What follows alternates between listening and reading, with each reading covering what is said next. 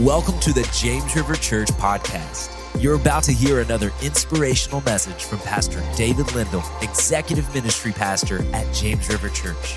It's our prayer that this message is an encouragement and blessing to your life. We're back in our series, Times Two. Who's loving Times Two? How great is this series? the life of Elisha, and it's powerful. We're going to go to Second Kings chapter 6 this morning with perhaps one of the most shocking stories in the entire Old Testament. And I'll tell you that what we're going to read is unsettling, and it should be. And it speaks to the moment that we are in in history. It speaks to the moment that we are facing as a world. In 1947, a group of scientists, including Albert Einstein, got to together and they developed a system to warn the world of a doomsday event. Their purpose in coming together was to convey the urgency of the moment to people around the planet, to wake people up, or as they put it, to frighten mankind into rationality and they developed something called the doomsday clock. And the purpose was for people to understand how close humanity was to a doomsday scenario. In 1947, they set the clock, but every year since then, a group of scientists gather once again at the beginning of each new year and they adjust the clock according to what is happening globally. And as they adjusted, the clock since 1947 has, has ticked closer to midnight. And at the beginning of 2023, they gathered to set the clock again. And with war breaking out between Russia and Ukraine, the threat of nuclear weapons, these scientists set the clock at 90 seconds to midnight. And that was before war in Israel broke out.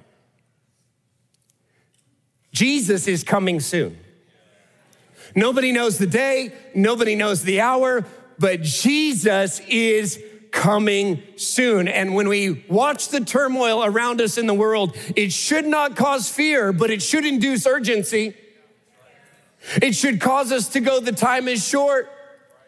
Jesus is coming back. Our world is on the brink, and we've got something that the world needs to know. And the passage that we're going to look at in 2 Kings chapter 6 and 7 today gives us some guidance on how we respond to a lost and dying world. I want to look at it with you beginning in verse 24 of chapter 6. Sometime later, however, Ben Hadad, king of Aram, mustered his entire army and besieged Samaria. As a result, there was a great famine in the city. The siege lasted so long that a donkey's head sold for 80 pieces of silver and a cup of dove's dung sold for five pieces of silver. There's war. There's an approaching army that has surrounded the city, starving the population. And Samaria and Israel is ruled by a wicked king, and there's famine and there's hunger. And from the moment I read this story this week, I thought about another type of famine, a worse famine. Worse than a donkey's head being sold for 80 pieces of silver to hungry people. Amos chapter 8, verse 11 says, The days are coming, declares the sovereign Lord, when I will send a famine through the land, not a famine of food or thirst for water, but a famine of hearing the words of the Lord. So today I want to speak to you from the subject America in desperate need of awakening. Because the enemy, just like the enemy approached Samaria and surrounded it and attacked it and besieged it. The enemy has surrounded our nation. And the enemy is attacking.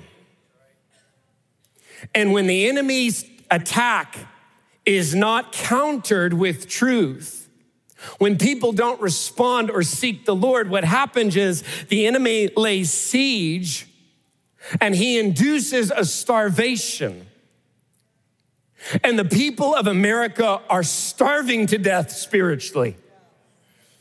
America is facing a famine that is greater than any point in our nation's history.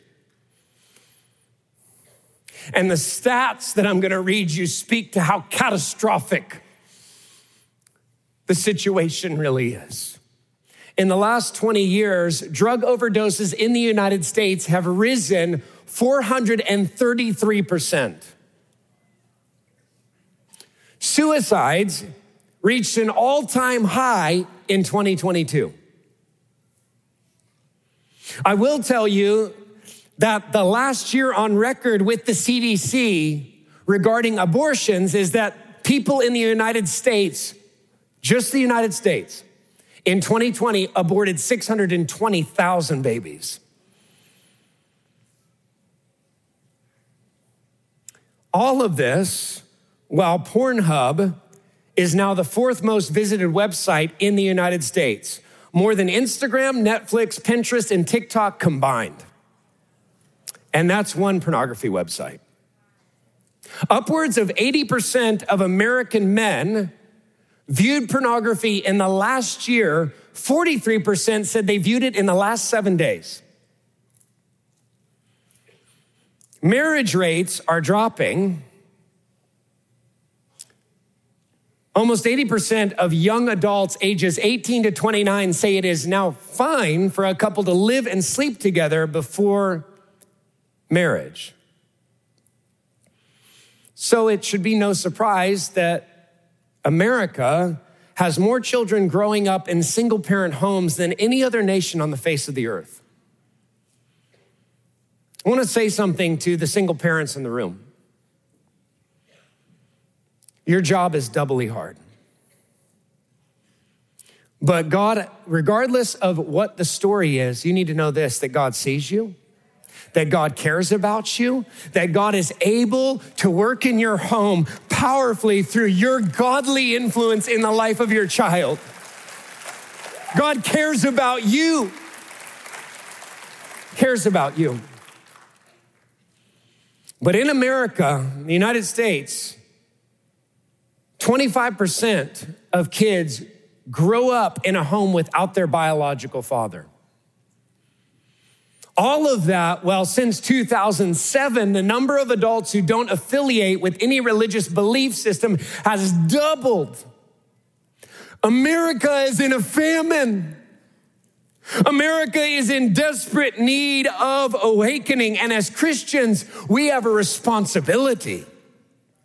As Christians, it's not our job to stand on the sideline and point a finger and go, Isn't this terrible? Our job is to jump in and to say, God, we have a responsibility to the people who surround us, and there's a response you're calling for from us.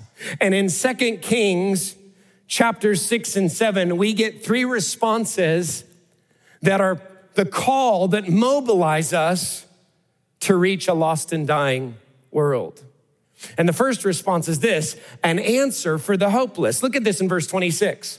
One day, as the king of Israel was walking along the wall of the city, a woman called to him, Please help me, my lord the king. He answered, If the Lord doesn't help you, what can I do?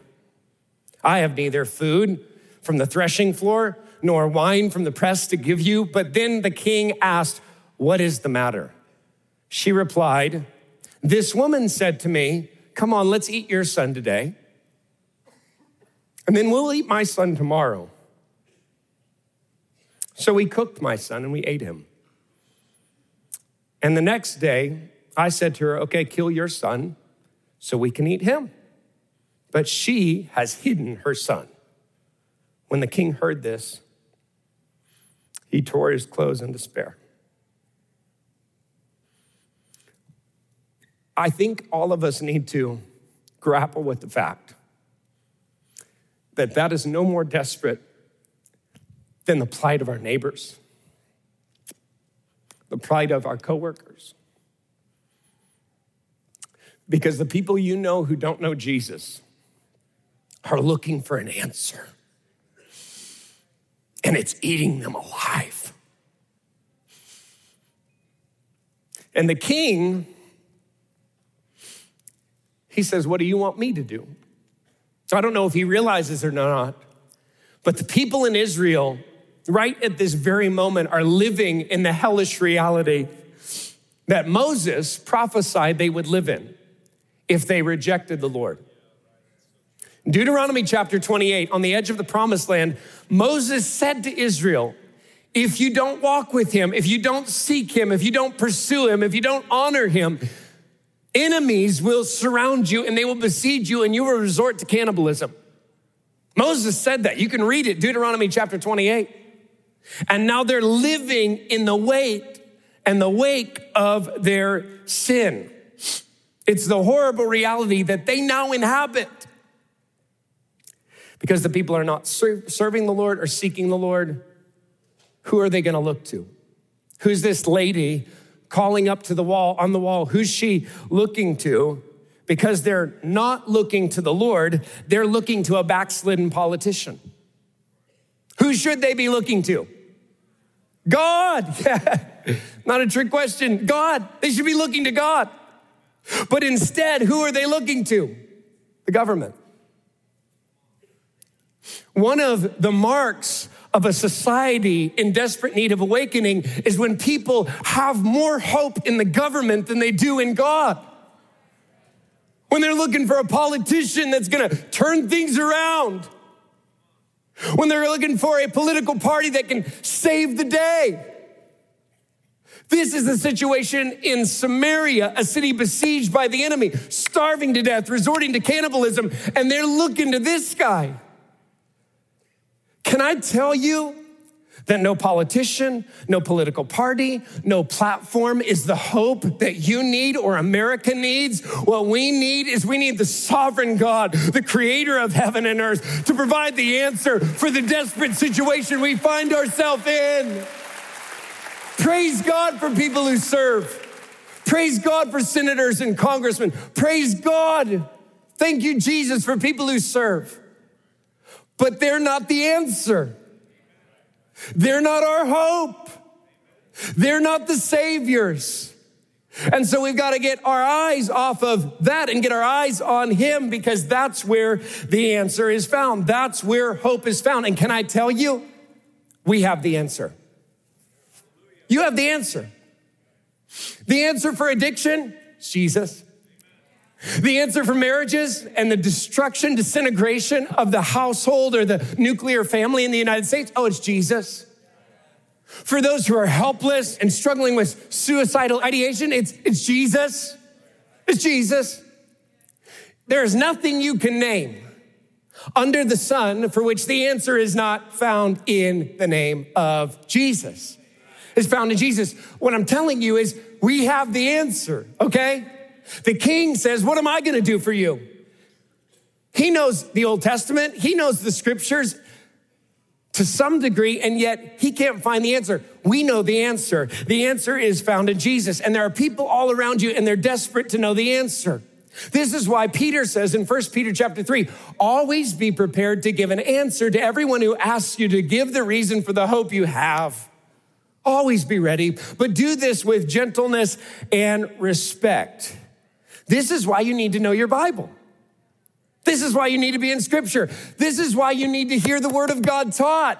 Why what you're doing today is so important. This is why you need to be in a life group because the more you're in God's word, the more you hear God's word taught, the more you're discussing God's word with other people, the more ready you're going to be to give an answer for the hope that people desperately need. You're going to be ready. And you need to be ready because our world desperately needs you to tell the story that you know. And one of the other truths from this passage is unless you are walking with Christ, when famine hits your life, you will be helpless and hopeless. You got to be close to Him. You got to be seeking Him. But not only do we have the answer, the second response is this faith in the face of blame and unbelief. We're going to see God wants to do something about their situation. God wants to help them. God wants to rescue them. But in the middle of a siege, in the middle of a famine, what the enemy loves to do is he loves to create mindsets in people that are blockers for breakthrough and blessing. He loves to create mindset. And what's the first mindset? Blame. Look at this in verse 31. May God strike me. This is the king of Samaria. May God strike me or even kill me if I don't separate Elisha's head from his shoulders this very day, the king vowed. Elisha was sitting in his house with the elders of Israel when the king sent a messenger to summon him. But before the messenger arrived, Elisha said to the elders, A murderer has sent a man to cut off my head. When he arrives, shut the door and keep him out. We will soon hear his master's steps following him. While Elisha was still saying this, the messenger arrived and the king said, All this misery is from the Lord. Why should I wait for the Lord any longer? The king is not looking to God. The king is not seeking God. The king is not walking with God. And because he's not walking with God, he's given the devil a foothold in his heart and it manifests itself in a mindset that doesn't make any sense. This doesn't make any sense. When you read that, you're like, how is that connected to the, huh? It doesn't make sense. He blames God and he blames the word of God i.e., the prophet of God delivering the word of God. Why does he do that? Because it's always easier to blame God than it is to look in the mirror. It is always easier to say, well, God doesn't want to do it. God doesn't want to help. God doesn't want to deliver. God doesn't want to bless. God doesn't want to heal. It's always easier to blame God than it is to look in the mirror. It's always to say easier to say God must want us to suffer. God must want us to be in this. He doesn't want to deliver people. He doesn't want to bless people. He doesn't want to help people. He wants us to experience this. And when you talk to someone who embraces a mindset of blame, anyone who talks about the miraculous power of God or celebrates the miracles of God is labeled a purveyor of false hope. And you're going to get people's hopes up. You, you keep, keep, keep sharing testimonies like that. You know, not everybody experiences what they experienced. So you're going to, that, you know what? I mean, I think that could turn people away. Better to just be quiet about it. Better to not say anything. You know, if God heals somebody, just, I mean, that's great. Just don't talk about it, okay? Why? Because you're labeled a purveyor of false hope. Because when God gets the blame, it makes hearing about miracles intolerable. When God gets the blame, then you don't want to talk about it. You don't want to hear about it. That's where the king is at. I don't want, Elisha reminds me of a deliverance I haven't experienced. He reminds me of a miracle I haven't received. I would rather take off his head than hear any more from him. Why? Elisha is getting the blame. Here's the thing Does that stop Elisha? What do you think? Does it stop Elisha? Look at verse one. Elisha replied, Listen to the message from the Lord. I got another one. This is what the Lord says. By this time tomorrow, in the markets of Samaria, six quarts of choice flour will cost one piece of silver, and 12 quarts of barley grain will cost only one piece of silver. In the face of blame and threats, Elisha refuses to stop speaking in faith in the face of people saying, You better be quiet. I'm going to end you. I don't want to. I don't want to hear any more about it. Elisha says, "Oh, I can't. I can't because God's going to do it. Because God is going to provide. Because God is going to rescue us. Because God is going to save us." Notice he doesn't argue with the king. He doesn't pick a fight with the king on social media. He didn't do that. He just keeps speaking in faith. He just keeps saying what God has put in his heart. He just keeps saying what he knows is true. We've got to be people who speak faith in the face of blame and trust that the same God who healed before will heal again, save before, save again, restore before, restore again. The second mindset, though, is unbelief. Look at verse 2. The officer assisting the king said to the man of God, That couldn't happen. You ever heard that before? That couldn't happen even if the Lord opened the windows of heaven. Now, can we just start by saying that's not a smart thing to say? It's just not smart. but Elisha replied, You will see it happen with your own eyes, but you won't be able to eat any of it. In a city where people are so hungry, they're losing fortunes over donkeys' heads, where they're haggling over dove poop to eat. Elisha says, You know what? By this time tomorrow, you're going to be able to get flour and barley at Walmart for the everyday low price you used to expect. Tomorrow. That sounds crazy, except that God can do it. Can I tell you, God doesn't have a problem today. There are no problems with God today. He didn't wake up this morning and go, Oh, it's November 5th. Oh, ah, I hate this day. It's so hard. He didn't do that. There are no problems in heaven today. We've got problems. Heaven doesn't have any problems. We've got problems, but, but God doesn't have any problems. And this is a case study in two perspectives. Because there are two people in two verses. One is a politician, one is a prophet. One is dealing with figures and what he can see on a physical plane, and the other is dealing in faith. But I want you to notice unbelief sounds very plausible. The official sounds very credible. He sounds very sophisticated. He sounds like a guy who knows. He sounds like, you know what? This is rational. Like, come on, Elisha. let's make sense of this. Even if God, I mean, let's get crazy here and say he opens the windows of heaven. Even if he did that, he couldn't do what you're saying. Very sophisticated, very credible, very rational. But anyone who chooses unbelief makes no room for the miraculous power of God. And when you choose unbelief, you miss out on the miracle that God wants to do in your life. Because God doesn't respond to unbelief, except to push back. He responds to faith. He responds to faith. But when you give unbel- into unbelief, you miss out on the miracle. When you say, you know what, I don't know about tithing. I mean, that first 10% and God doing more with the 90% that's left over. I don't know about giving the season of giving and what you're saying about, hey, sow generously, reap generously. I don't know about all that. So you miss out on the miracle. You miss out. You miss out on what God would want to do in your finances to bless you. You miss out say, well, I don't know about, you know, I know my neighbor doesn't know Jesus, but I just, I'm a little concerned. I don't know. You know, you, you, we talk about God preparing the hearts of people to receive the good news of the gospel. I just don't know about that. I, I'm just not sure about. So you miss out on seeing what God would do through you in one conversation, one invitation. You miss out. Well, I just, you know, I, I don't really want to step into the aisle because, you know, it's like, I just don't know if I want to do that. And so you miss out.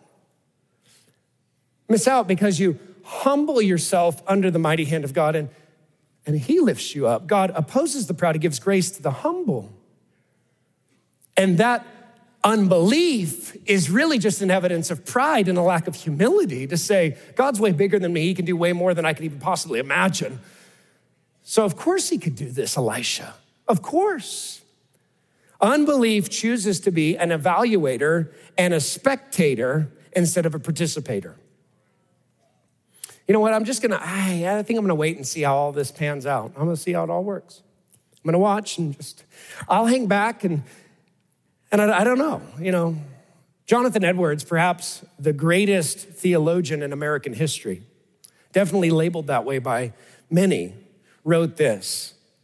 Those who cannot believe the work to be true because of the extraordinary degree and the way it is happening should consider how it was with the unbelieving ruler in Samaria who said, Look, if the Lord himself should make windows in heaven, could this really happen? Elisha said to him, Behold, you will see it with your eyes, but you will not eat of it. I would encourage those who sit back and watch, thinking it's more wise to watch and analyze rather than to participate because they are waiting to see how things turn out. To see if what is happening is making any real difference in the lives of people, to consider whether this will justify themselves not experiencing and recognizing the powerful presence of God when He wonderfully and graciously comes to us. It is likely that many people who are waiting don't know what they are waiting for. If they wait to see a work of God without difficulties and stumbling blocks, it will be like waiting for a fool at the water in a for the water in a river to run by before they decide to cross. A work of God without stumbling blocks is never to be expected, for offenses will inevitably come. There have never been any great demonstrations of God's power in the world without many difficulties attending it.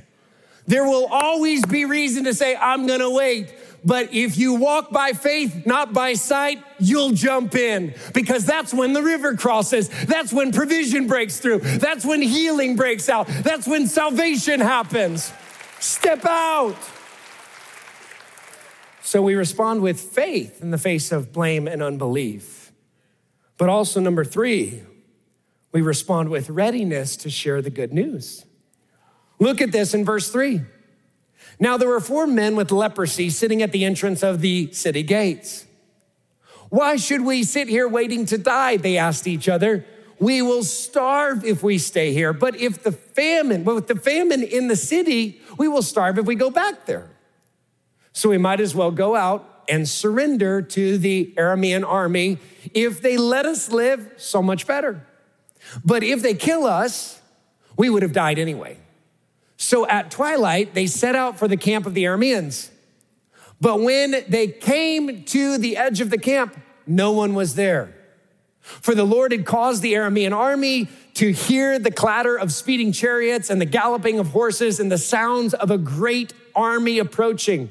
The king of Israel has hired the Hittites and the Egyptians to attack us, they cried to one another. So they panicked and ran into the night, abandoning their tents, horses, donkeys, and everything else as they fled for their lives. When the men with leprosy arrived at the edge of the camp, they went into one tent after another, eating and drinking wine, and they carried off silver and gold and clothing and hid it. Finally, they said to each other, This is not right. This is a day of good news, and we aren't sharing it with anyone. If we wait till morning, some calamity will certainly fall upon us. Come, let's go back and tell people at the palace. So they went back to the city and told the gatekeepers what had happened. Okay, people are hungry, people are hopeless, they're desperate, and God brings miraculous deliverance. But even though God has supernaturally provided a way out of their situation, it still requires somebody to go and share the good news. We serve a God who saves.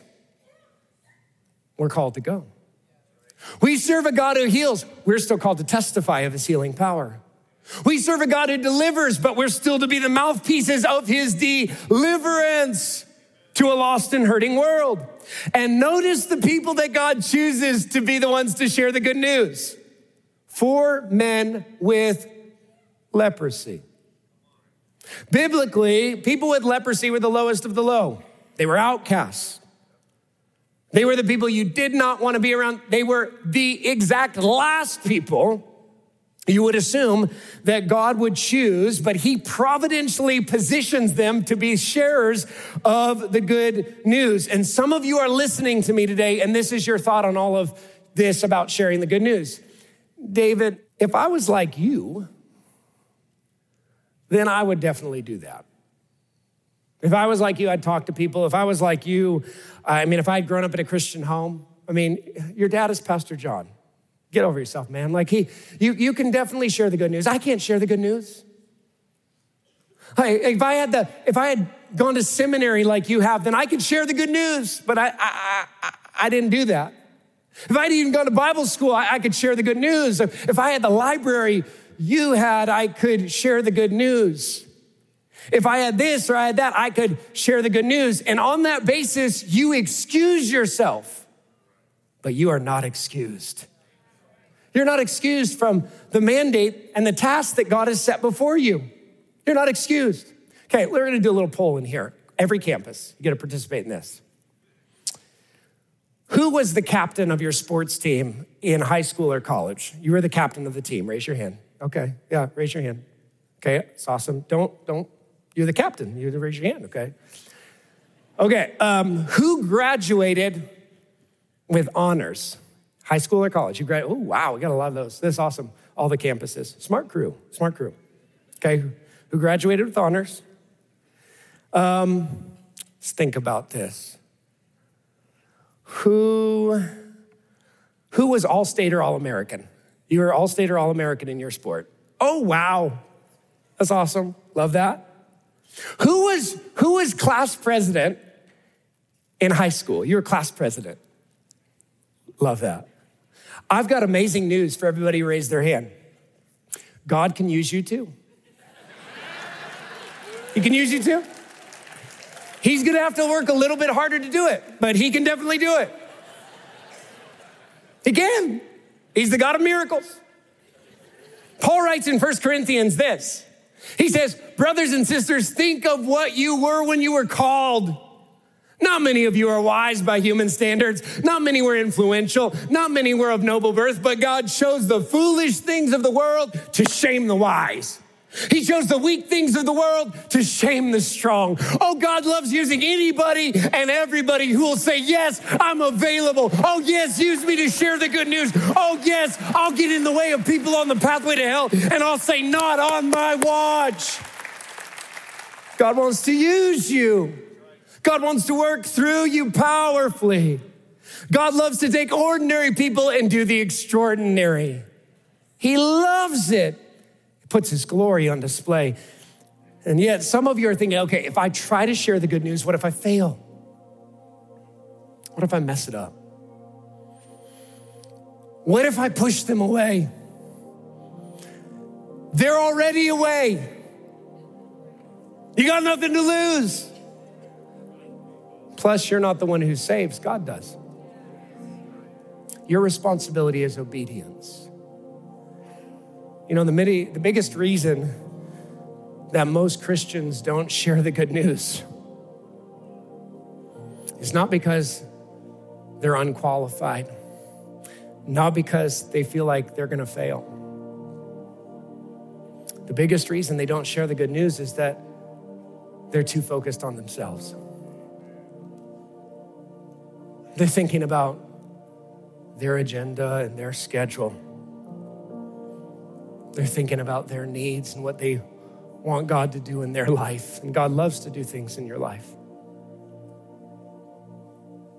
But you're on this planet in this moment on assignment. You're not here on accident. You're here on purpose for a purpose. And the primary reason God has you in this moment is to bring Him glory by pointing people to Jesus. That's your primary calling. To tell a lost and dying world, there's good news. If your city was starving, people were, were bartering over the heads of dead animals if people were giving away massive amounts of money for a cup of bird poop so they had something to eat. And you knew that within walking distance, there was all the food that they could possibly need. Would you tell them? If people in your city were on the brink of starvation and the elderly were begging on every corner. And moms were fighting over whose son to boil and eat next. And you knew there was food just around the corner or walking distance away. Would you tell somebody? Yes! You would tell them you would tell them, oh, no, no, you don't need to do that. You don't need to live that way. You don't need to walk that way through life. God, there's, there's provision there, there's food there. Can I tell you, you have the best news in the world. You're carriers of the message of hope that answers every need, that is light in the darkness, that would rescue anybody and everybody from whatever they're facing. You have it. Go. You have it. You have it. You have it. You have the best news in the world. And your family members and your coworkers and your neighbors and your friends and your acquaintances and your boss and your state and the United States of America will only experience the awakening it so desperately needs and they so desperately need when we become active carriers of the good news. That's the, that's the way it happens. You got to take the responsibility to watch God work through you. We've come to this passage at a, at a timely moment. We're weeks away from Christmas. I mean, yesterday, all the stores are playing holiday music. I don't know how they get away with that, but they do. The world is singing our songs. The world is singing our songs. They're thinking about our story. It's the moment when people are most open to responding to the good news of the gospel. Can I tell you, people are ready to hear what you have to say? We just had the October 31st party. It was massive at every campus. And we did this dance party in the auditoriums for little kids. And at the end, there was a gospel presentation. And walking the halls afterwards, came up on one of our Connect centers where they could get a Bible. And there's a guy in his early 50s. And he approaches the lady working at the Connect Center and he says, Can I have a Bible? And she says, Well, the uh, yes, the Bibles are for people who made the decision to follow Jesus in the auditorium. He said, I did that. I, I heard the message, I raised my hand, I prayed the prayer, I did that. Come on, God is saving people, God is transforming people's lives. And statistically, we're seeing more people saved at James River than every ever in the history of the church. Right now. Right now. And it's not because of an improved methodology. It's not because of new tactics on our part. It's not because we got really clever all of a sudden. It's because people are desperate for hope. They're desperate for the message you have. They're empty and they're hungry. They're living on the scraps and the dung of the world. And they need the people of Jesus to rise up and be Jesus people. Be his hands and feet. The wind of the Spirit is at your back, okay? The wind of the Spirit is at your back in a historically unprecedented way. God is setting the stage for a great awakening to sweep this nation.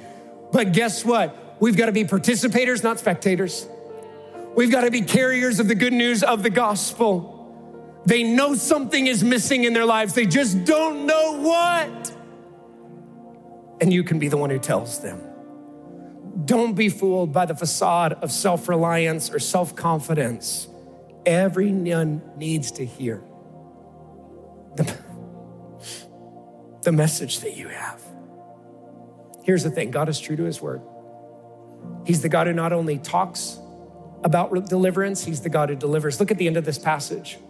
So everything happened exactly as the man of God had predicted when the king came to his house the man of God had said to the king, By this time tomorrow, the markets of Samaria, in the markets of Samaria, six quarts of choice flour will cost one piece of silver, and 12 quarts of barley grain will cost one piece of silver.